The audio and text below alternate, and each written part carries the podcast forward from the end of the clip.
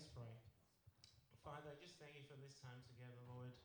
And um, God, I just ask that you just uh, speak your word to our hearts, Lord, and uh, really stir up our, our, desires for you, Lord. Um, that even our emotions would just be stirred up, Lord, in a really um, awesome way, God. Father, I just commit everything um, you've placed in my heart to, to share, Lord. Give me the right words to speak, God, I pray. And I, w- I want to pray that every single person here today just lives with something they've heard or received from you, God, from, uh, from this time we spent together in your presence. Amen.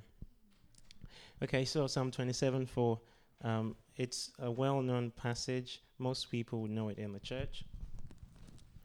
And uh, it says, One thing I've desired of the Lord that will I seek, that I may dwell in the house of the Lord all the days of my life, to behold the beauty of the Lord and to inquire in his temple. I'm reading from the King James Version. I'll just read that again. It says, One thing I've desired of the Lord. One thing I've desired of the Lord. Now, what, what makes it interesting is the person that's writing this. Okay? The person that's writing this is the king of Israel. He's a warrior, he's a strong character in the Bible. I mean, I can imagine he must be a busy man. You know, uh, I, I don't know what his boy did daily, but I can imagine having the responsibility of leading a nation. There must be a lot of things probably had on his mind going on, more than most of us. Would you agree? You know what I mean? To be the king, or to, I mean, what would be the equivalent of that today? To be like, say, the leader of a nation, the prime minister, you know. I mean, you, you can imagine there's a lot of responsibility and a lot of stuff going on that we would have no idea about. Most people wouldn't. But um, now, we know about the great victories that he had in his life and the awesome things God did with him. What, what, what makes that very interesting for me is the fact that he could, in the midst of all the amazing things that God did through his life, killing the giants, you know, all the awesome victories he had, he could just say, okay, I am concerned about just one thing in my life. And I feel the Lord wants me to just say this to us here that if we are going to be people that would maintain strong prayer lives, we have to be a people of one thing. And that one thing is not going to be our needs. That one thing is going to be His presence. That one thing is going to be the desire to be with Him. Because I have a great desire to see revival come to the nation. And I pray a lot for revival. I pray a lot for a move of the Spirit. But even more than revival, I am desperate for Him. The greatest commandment is to love the Lord with all our hearts, our soul, our mind, and our strength. And the forces of darkness in our, in our society today seeks to drown out the passion of love for God. And when the passion of love for God is being drowned out, you don't want to pray. You don't want to spend time with God. You don't want to read the word. You don't want to do things that are spiritual in the, in the sense of connecting with God because the way society is structured is to steal that passion from you. And the Lord wants us to be those people that will be consistently in that place of our emotions, our minds, everything, just connected with God. It's not a bad thing to have your emotions connected. It's not a bad thing to have your emotions stirred up for God. In fact, it's good to pray, Lord, stir up my emotions for you, stir up my passion for you. Because it says, Love the Lord with all your soul, mind, and strength. It's not just your intellect. And a lot of times in the English church, it's very easy for us to kind of uh, come to church and almost disconnect emotion, you know, from my experience, disconnect emotion from spirituality. And almost think it's a negative or not so great thing to, to kind of show emotions or want your heart to be really sold into what you're doing in terms of seeking God. You know, but if you look at people, you know, people go to football games and go crazy for God. And no, not crazy for God. No, no, no, no, no, no, no, no, no, no, no. Go crazy for the football players. You see them screaming, shouting, you know, acting crazy for football players that will not pay their bills, football players that would add nothing to their lives.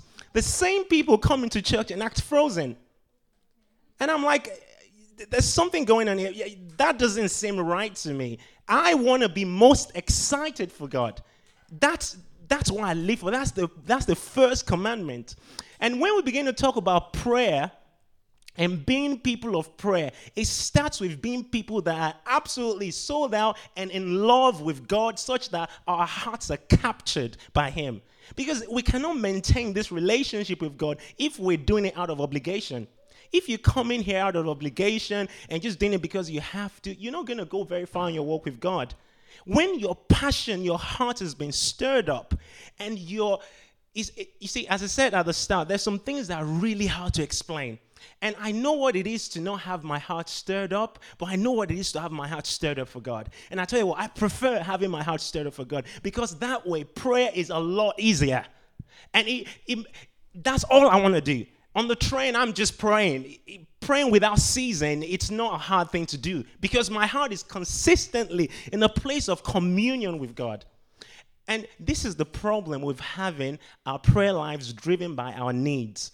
When you begin to come to God only when you're in need, when the need is met, you don't come to God. Because from, from some of the experiences I've had, there are times where things have happened, and all of a sudden the church has been rallied to pray, and we have seasons of prayer. Oh, yeah, we're praying for this, we're praying for this. And when that event or when that thing is past, all of a sudden it seems like the momentum of prayer just dies. Does anyone know what I mean? I've experienced that a lot. And I, I find that because the fun, foundation of our prayer lives has not been desire for God. So when those needs have gone, then we're not praying anymore because the reason why we're praying was because we wanted something to be met in our lives. We wanted God to bring a breakthrough. We wanted da da da da da. And once that was done, then it's like, oh, thank you, Lord. The comfort dampens our desires and we could get to a comfortable place spiritually where everything is going okay. And you know you know we, we know we know we're not driven to see god. Bill johnson says this. He says show me a man that will pray when there's no crisis and i'll show you someone that will solve the crisis when it arrives we have to be people that learn to pray when there's no crisis. But to learn to pray when there's no crisis, to be to be in a place where you can honestly examine your heart and say, God, do I really have you as the one thing? Can I narrow this down to the one thing in my life? When I say, Lord, all I want is to know you. All I want is to be in love with you every day of my life. All I want is to have my heart captivated by a holy passion, such that it's driving every decision I'm making. And my prayer life is just driven by that devotion and that passion for you. Now, Lord, I can't wait to be in your presence. That is what God is after. God is jealous for us. When you're married, you're jealous for your wife. And your wife is jealous for you, vice versa. You're jealous for each other. And it's a righteous jealousy because you don't want them to be, you don't want to share them with anyone else. Is that right? You want them for yourself. That's the whole point. You made a covenant at the altar. You said, I'm going to you separate myself from everybody else and I'm married to you. But what happens a lot in the church is sometimes we say things with our mouth, but our lifestyles are not reflecting it. And God is calling us to be those people that are totally jealous for Him, and He is jealous for us. But we have other gods in our lives that we've not divorced ourselves from. So we cannot go into a deeper level of intimacy with God as we want to. It's just like when you get married, what qualifies you for the deeper level of intimacy you have after the day of the marriage is the fact that you've divorced yourself from every other lover. You cannot, you cannot go into a deeper level of intimacy and make a covenant with your spouse at the altar while you're connected to other lovers. And I believe God is saying to us, He wants us to go into a deeper level of intimacy with Him. But some things hinder that intimacy when our hearts are still connected with other things He wants us to be divorced from. He's saying there's no way that's going to come in this place of intimacy. that's not coming in here. So all those things bring a limit. And I feel the Lord just wants us to begin to examine our hearts. And this might be a challenging word. Maybe it is for some of you. And it is for me. Every time I examine my own heart, examine our hearts and be honest with where we're at. Say, God, my heart is dull. Right now, my heart is dull. I don't even feel like I want to worship. I don't even feel like I want to pray. And that is that is good. It is good to face that honesty before God. It's not. It, I don't think God is mad at you if you say, God, you know, I don't feel like praying. God, I don't feel like reading my, the Bible. I don't feel like meeting with Christians. I, I don't feel like. The point is, you're being honest. And I think a lot of times we can put on a, a show in the church, and God is not after what's on the outside, it's, it's after what's going on the inside. But what I want to say is this in the place of honesty, in the place of saying, God, I'm not feeling my heart being stirred up for you like I want to. Say, God, I'm not feeling it, but I want to feel it. I want to feel your love burning in my heart, Lord, where it's not, it's not, I'm not, I'm not praying out of obligation, I'm praying out of passion. One of the things that has released, I've, I've seen that has released great moves of God in history is that, well, prayer. There's no move of God in history that did not start from a place of prayer. But what, what I've realized is the prayer meetings that tend to release revivals are prayer meetings that are a secondary consequence of desperate hearts as opposed to just obligation. When our hearts become so love sick and our hearts become so captivated, that is a good place to be. And I tell you what, you know, I'm not always in that place, but I desire to always be in that place. Because reading this scripture, David said that was all he wanted. And as God begins to open our eyes to see the reality of why this is so important to us, we're just going to not really care much about it. And for me, this is the greatest commandment. And it is really. But I feel like the greatest commandment in the Bible, which Jesus said is to love the Lord with all our heart, soul, and mind, has been undermined in most of the church you know. And the Lord wants to stir us up to that place of first love.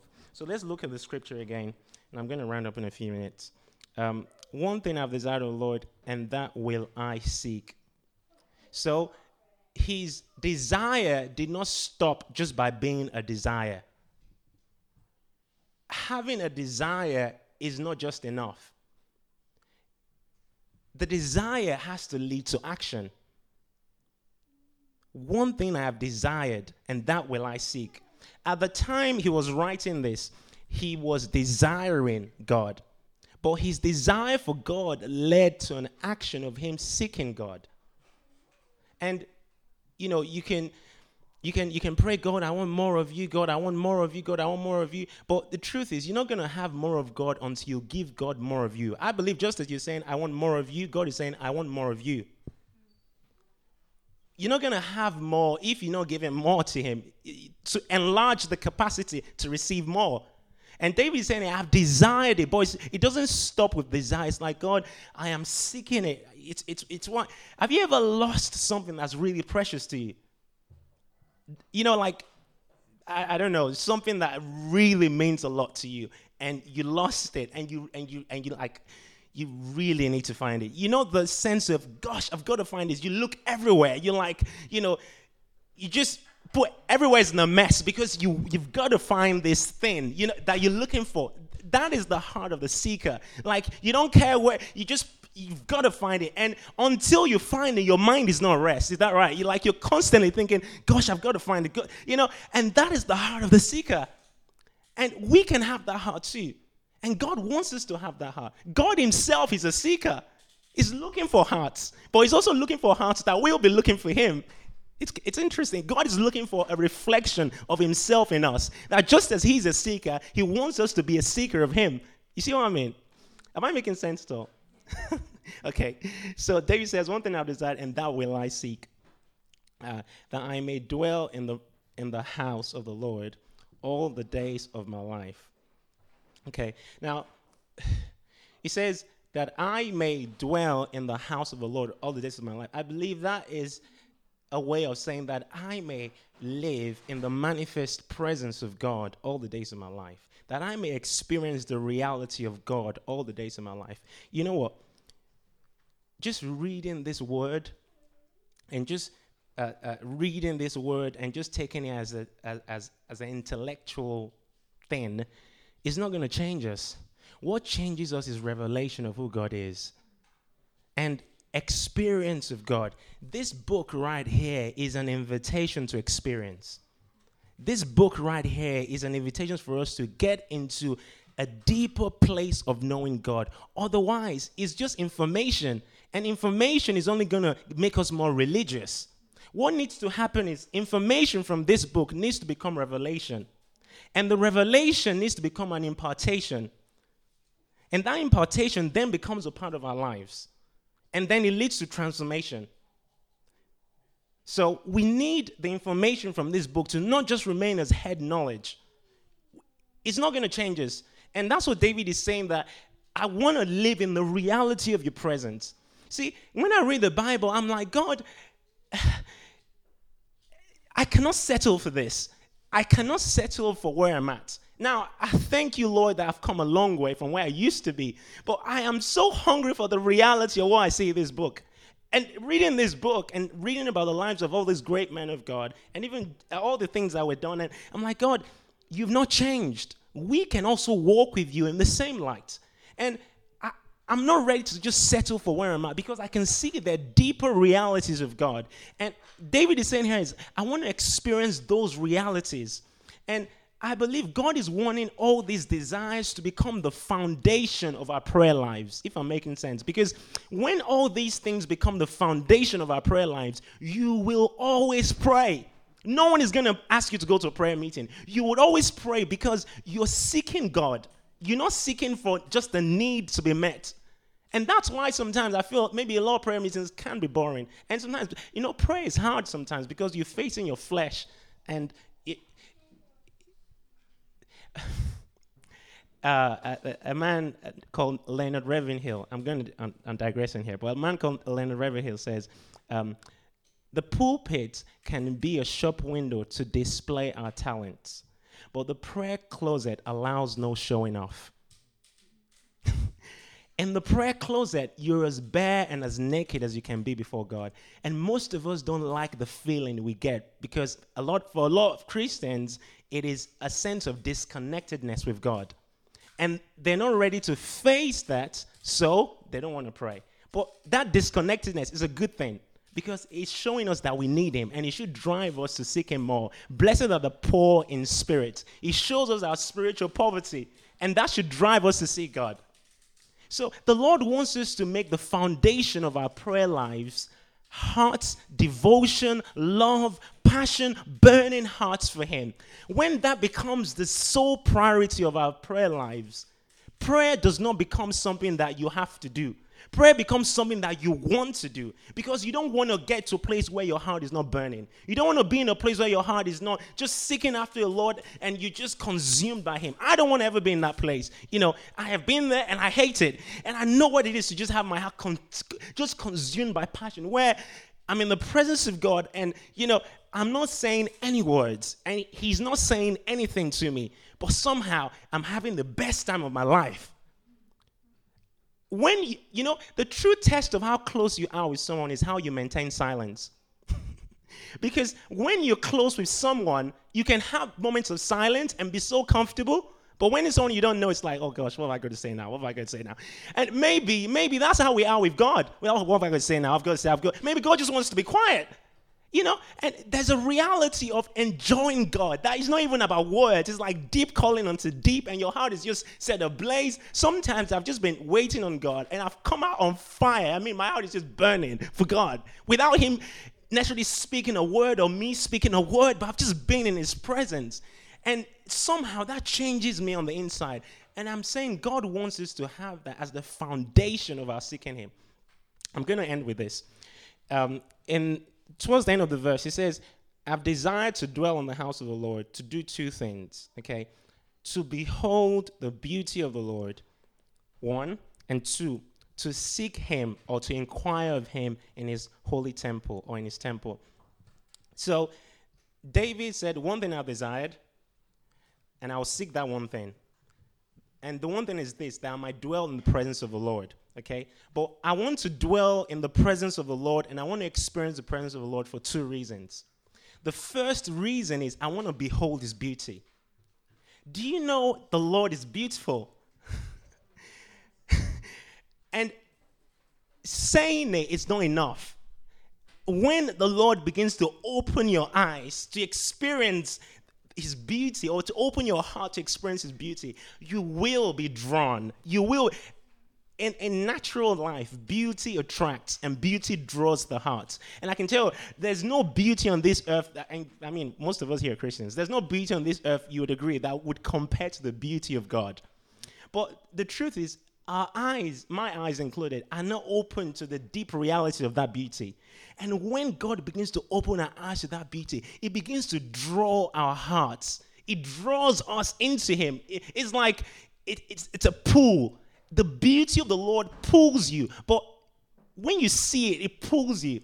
And maybe when you're not seeing it, it's like, well, you know, I don't, I don't care. You know, I've heard uh, of uh, couples that tell me every now and again, you know, they got married, but before they got married, they never noticed each other. You know, the person was there, never found them attractive or whatever. It was just like, oh yeah, another person.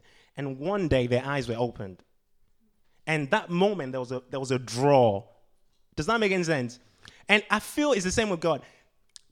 When God begins to open our eyes, and I pray this scripture a lot, Ephesians 1, um, it says uh, that the Lord will give us the spirit of wisdom and revelation, that the eyes of our understanding will be open, that God will open our eyes, that we might begin to see Him and behold Him in a new way. Because when we do that, it draws our hearts. And the greatest forces in the world are heart forces, forces that flow from the heart. You know, and when it begins to draw your heart, things just flow from there. Everything you do is an, is an outflow of a heart that's abandoned to God. And that's how it should be. And I want it to be like that in my life every day. Like my heart is consistently drawn to the beauty of God. So David says, I want to be in the presence of God because I want to be drawn to that beauty. I love the experience of being drawn to the beauty of God. It changes me, and I just love that, you know, that feeling of being drawn to the presence of God. It's a good feeling. And it's not a bad thing to say, God, change my emotions. My emotions are dead. Change it. I pray that every now and again. I'm like, God, my emotions are dull. Change it, Lord. Impact my heart with the love and the holy fire. God is a God of godly emotions. A lot of times we, we tolerate ungodly emotions, but we can also have godly emotions. And it changes us on the inside. And that beauty has to draw our hearts to God. So uh, the first thing was to. Um, to behold the beauty of the Lord. And then the second thing is to seek Him in His temple. Now, I thought about this a, a few years back. Why would I want to seek God if He's there? Because it says, I want to dwell in the presence of the Lord all the days of my life, okay? So now I'm in the presence of the Lord and I'm, and I'm, and I'm enjoying His beauty, okay? But the other reason He wants to be there also is to seek Him. He's there, but I still got to seek Him. And I realized the fact that God is there and God is manifesting himself to you does not mean you've known all there is to know about God. And the mo- the thing is, the more of God you know, the more of God you realize you don't know. And you just think, God, I don't know anything. and you just like, God, I really want to seek you more. We're never going to get tired of seeking God. We've got rest of eternity to seek God, and we never get. He's unsearchable. The angels, seraphims that fly around the throne. I don't know for how many thousands and thousands of years, in human terms, they have been going around the throne crying out the holiness of God. But I can tell you this: they're not doing that out of boredom. They're doing that out of the fact that their hearts are burning. In fact, the seraphim, another word for seraphim, are burning ones. Their hearts are burning for God. And with every revolution around the throne comes a revelation of God. And every revelation causes you to want to seek Him more. If Paul, at the end of his life, could say, That I may know Him, after all the great things God did through Paul, he says, That I may know Him, then I think to myself, Well, I think I, I have a lot to know as well you know, and I'm not going to get tired of seeking God. So I want to encourage us. Your prayer life, I believe the Lord is saying, I want your prayer life to be first and foremost about me, seeking me. As you begin to go after God and say, Lord, I want to behold your beauty. I want to I want to fall in love with you again to the point where my heart is captivated by you. In that place, you don't even have to necessarily be presenting things to God. You know, God would when you make God's priority your priority, He will make your priority His priority. Does that make sense? when you make God's priority your priority, He in turn makes your priority His priority. Because there are times you don't necessarily have to say, God, I need this. God, I...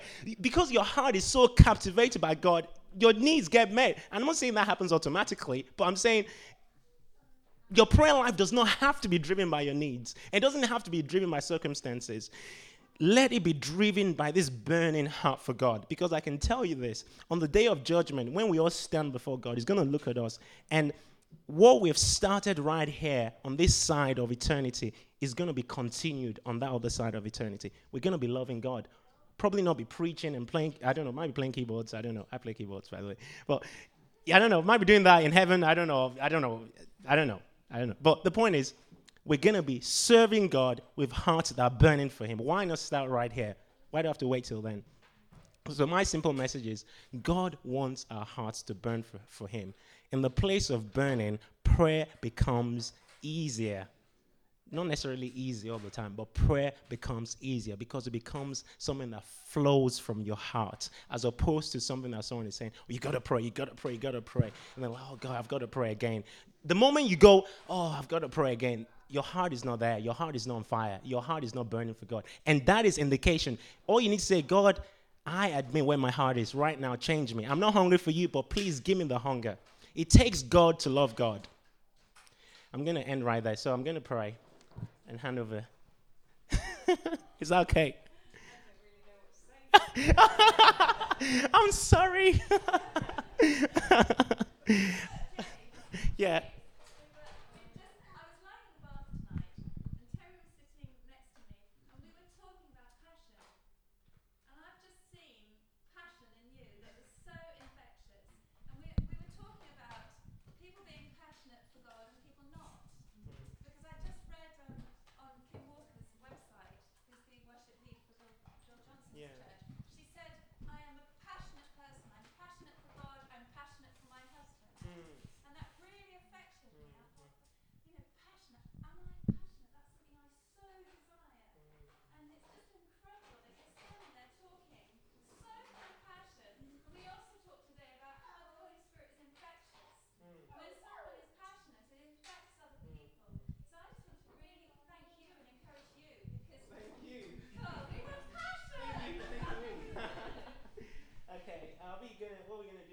We pray now briefly? Yeah, oh. Well, we, we don't have any screen.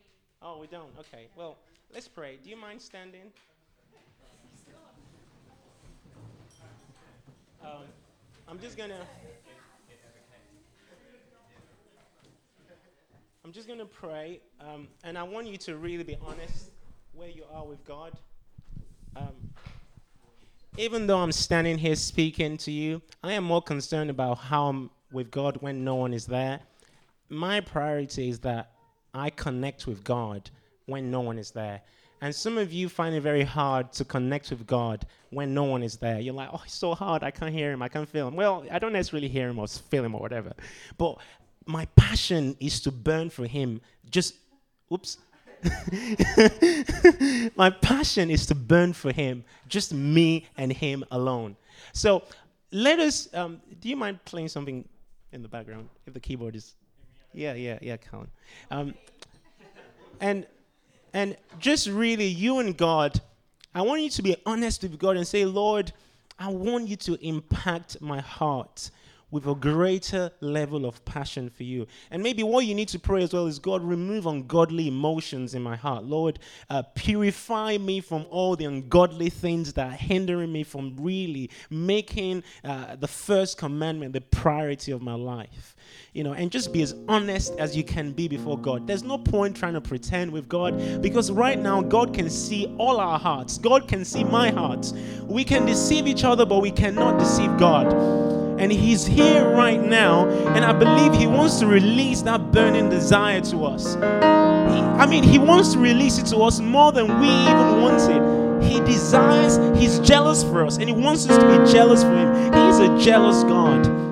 Father, I pray, God, that you would impact our hearts, Lord, in this place today with a greater zeal and devotion for you, Lord. That, Father, the first commandment will remain the first commandment, Lord. That our hearts would continue to be impacted by your love, by your passion for us, Lord. Father, we don't want to just pray out of obligation, Lord. We want prayer to be an to, to be a natural outflow of our desires for you. Come on, just pray and speak your words to the Lord as I pray as well. Lord, come and impact us, Lord. Come and impact us with a greater zeal and devotion for you, Lord. Father, we want to burn for you, Lord. We want to burn for you with a greater passion, a greater passion. Lord, I know this is your desire for us because everything flows from the place of intimacy. Everything flows, flows from the place of a burning heart for you, Lord. And Father, we want to be those people, Lord, like Elijah, like John the Baptist, like Daniel, like Esther's, oh God, like Paul, that would burn in just devotion for you, Lord. That we will not be just more passionate about working for you than we are for you, Lord. That our passion for you would exceed our passion for every other thing, Lord. Our passion for you would exceed our passion for our needs to be met. Our passion for you would exceed every other thing, Lord. Father, begin right here with our hearts, Lord. As we turn to you, we say, Come, Lord. Come, Holy Spirit, and impact us again, Lord, with a greater zeal for your name, oh God. We need you, Lord, because we know it is you that works in us, Lord. Right now, Lord, release the a grace for us to press into more of you, Lord. A grace to press into more of you, Lord. And not to remain on the fringes of your glory. Lord, we want to step into the fullness of life in you, Lord. Oh God, thank you, Lord, for your grace. Thank you for your grace here right now. Thank you for your grace here right now, God, upon each person as we're opening our hearts to you. Come on, just open up your heart to the Lord. Do it, Lord, in us, Lord. Do it in me, Lord. I, I want to burn more for you, Lord. Father, I want you to look at me on the day of judgment and, and see that, Lord, I gave you all of my heart, Lord, not just half hearted worship or half hearted lifestyle. Lord, I want to give you everything, Lord, everything, everything, and live like it, Lord. Because this life is so short, Lord. I want to give you everything, Lord, and burn, Lord, and be ready to even die for this cause, Lord. That I'm consumed by a holy desire for you, Lord. Oh God, impact my heart again, Lord, with the one thing, Lord. Do it, Lord. Do it, Lord. I pray, Father. Do it, Lord. Let it begin right here, Lord. Thank you, Jesus. I feel like the Lord is releasing a grace upon us. And maybe um, the Lord might be requiring of you to, to maybe make some time, maybe when you get home this evening, not, you know, just you and God. Just just make some time and just just be with the Lord and just express your heart to Him. Even if it's frustration of your spiritual life, and say, Lord, help me. I just feel frustrated. Whatever it is, I believe the Lord is calling us to a deeper place of just consistent prayer lives that are driven with honesty and driven from a place of intimacy. And the Lord is saying the grace is here today for you to step into that. And I believe the Lord is releasing that grace on all of us. But we have a choice to either take it or leave it. And it's not going to be a burdensome task. Just being real with God, just talking to God and being real with Him. There's a grace that's going to be, re- the grace that's been released such that we can step into greater intimacy. So, Lord, we receive this grace, Lord, to walk closely with you, Lord. To walk closely with you, Lord. And even in the place of intimacy, the Lord is going to begin to clarify things to you about visions, even things you, you're not praying for. The Lord will begin to meet needs, but the Lord will begin to show you deeper realities, even about your calling in life. Some of you are praying about clarity and direction in your life. And the Lord, I believe the Lord is saying to you, you know, yeah, you can pray for clarity and direction in your life, but I believe the Lord is saying, I want you to be consumed by me in the place of being consumed by me, you will see clearly. You will see clearly. Be consumed by me, and you will see clearly. So, Lord, I pray, God, that we would have our eyes open, Lord, to your beauty today, Lord. My eyes included, Lord. I want to be const- constantly captivated by this. Thank you, Jesus.